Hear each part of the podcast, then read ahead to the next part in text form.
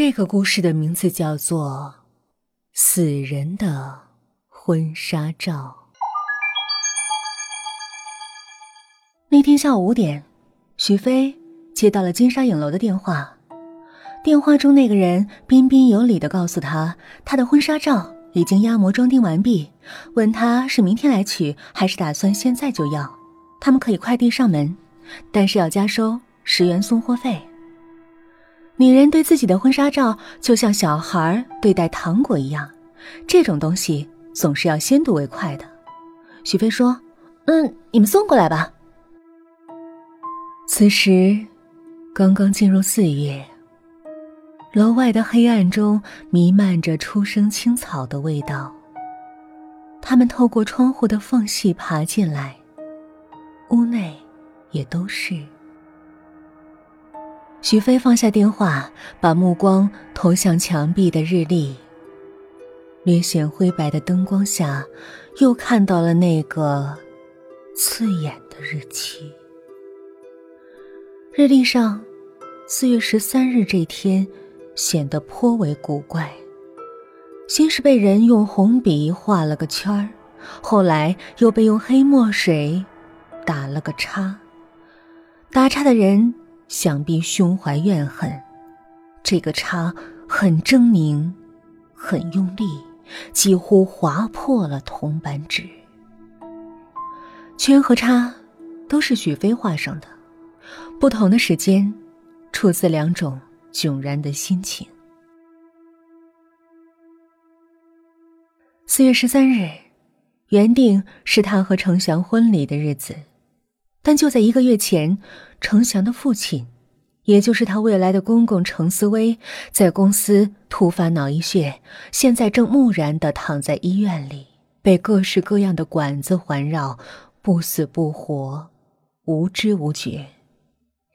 医生委婉地通知他们，老人的这种情况基本上很难逆转，只能由着他在昏沉中走向生命的终点。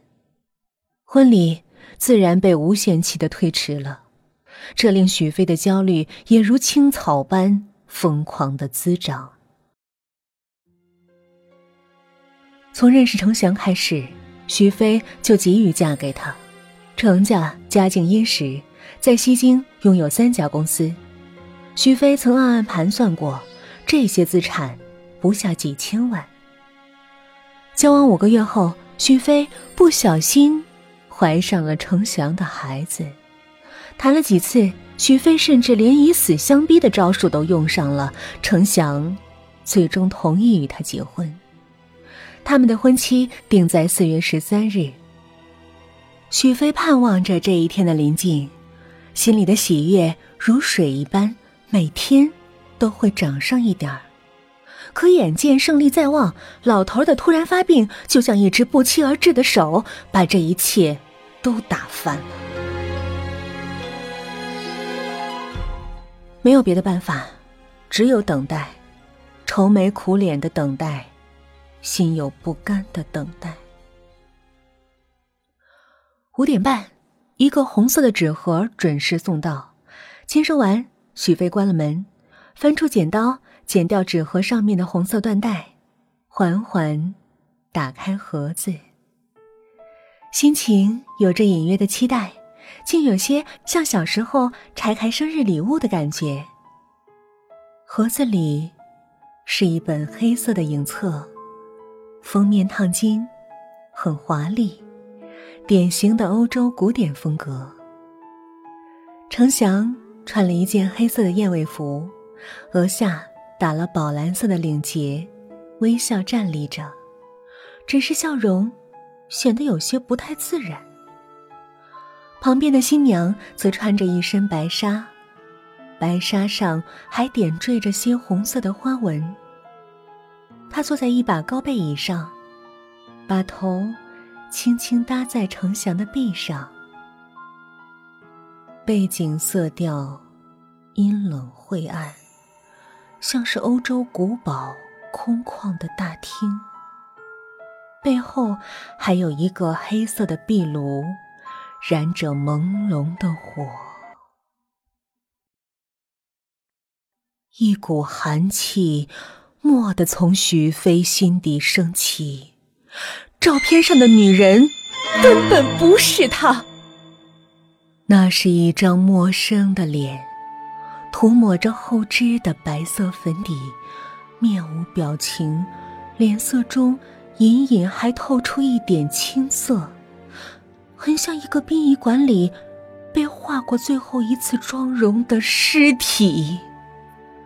他的眉心里有一颗豆大的红点，应该是一颗有着美好名字的美人痣，但在照片晦暗的光影里，倒更像是一颗触目惊心的枪眼。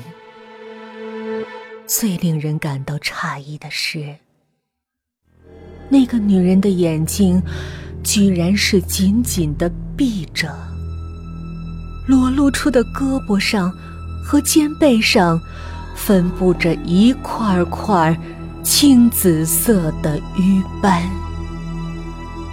这女人明显就是个死人。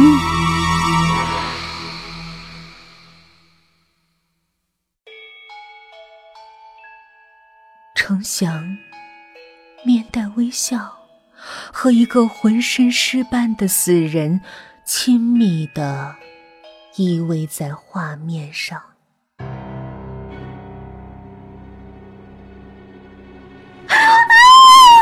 许飞发出一声歇斯底里的尖叫，把影侧用尽全身的力气丢了出去，就如同扔出一条蠕动着的黑色长蛇。晚上八点，刚刚进门的程翔一张张地翻看着手里的相册，发出轻微的啪啪声。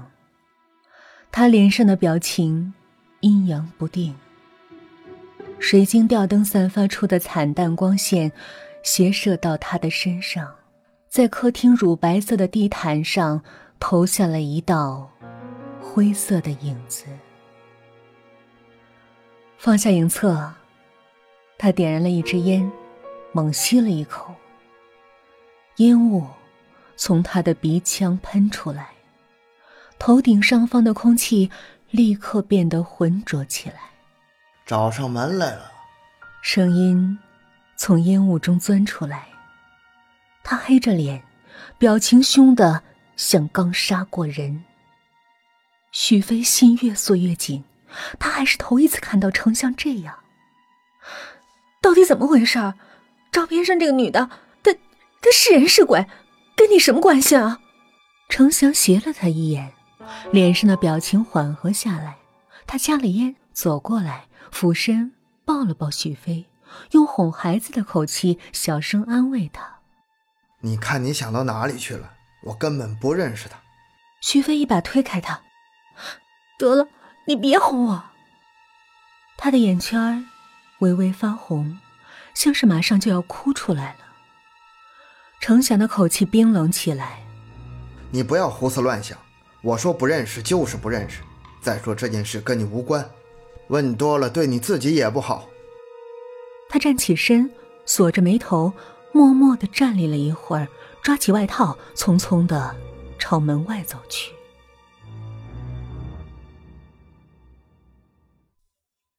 许飞踏进飞往三亚的航班舱门时，心情还有些忐忑。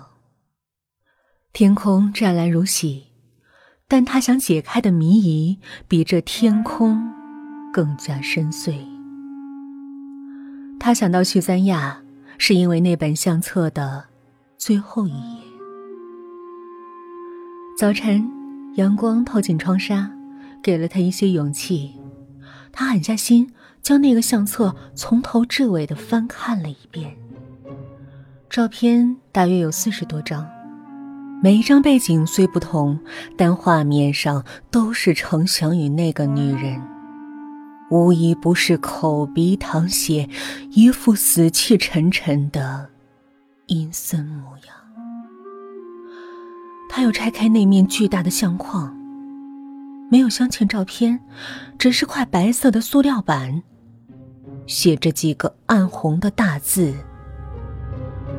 三亚忘川海滩，用命来还。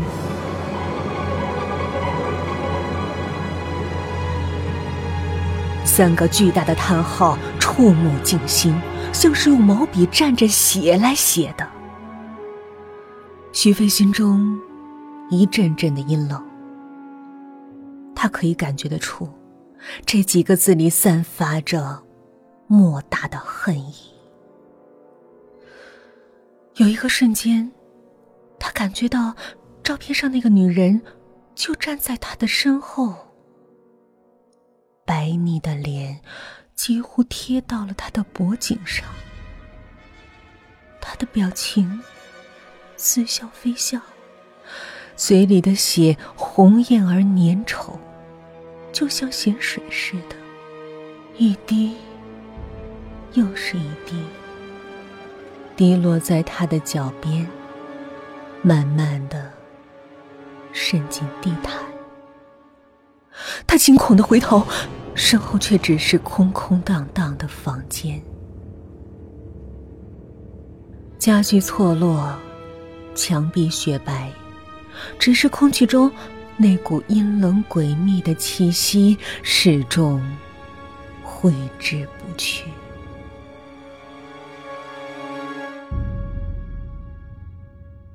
无论是鬼还是装神弄鬼，徐飞感到这件事情一定另有隐情，这个隐情程翔心知肚明，却不吐一字，仿佛是什么难以言说的秘密。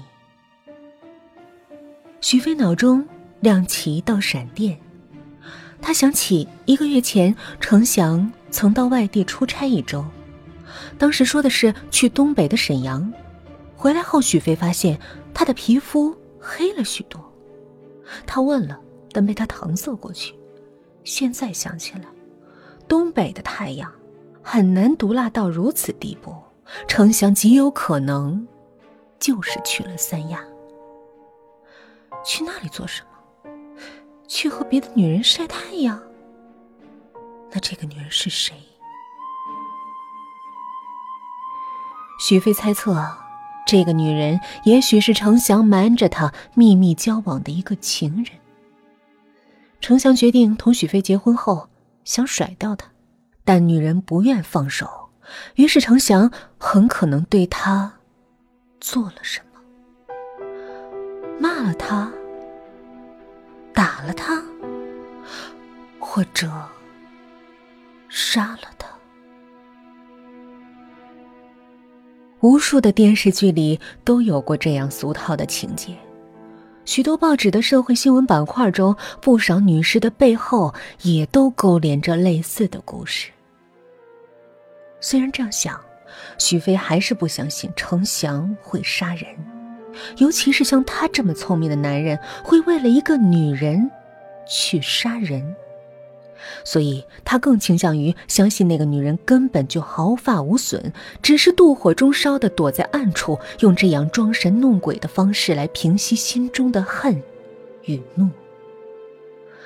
他打电话询问了那家影楼，他们的婚纱照片还正在制作中，根本没有派人给他们送过什么照片，说不定那个贱人正躲在家里快意地笑呢。猜测只有证实才有意义，否则一钱不值。三亚，忘川海滩，拿命来换，那就去那个忘川海滩瞧瞧吧。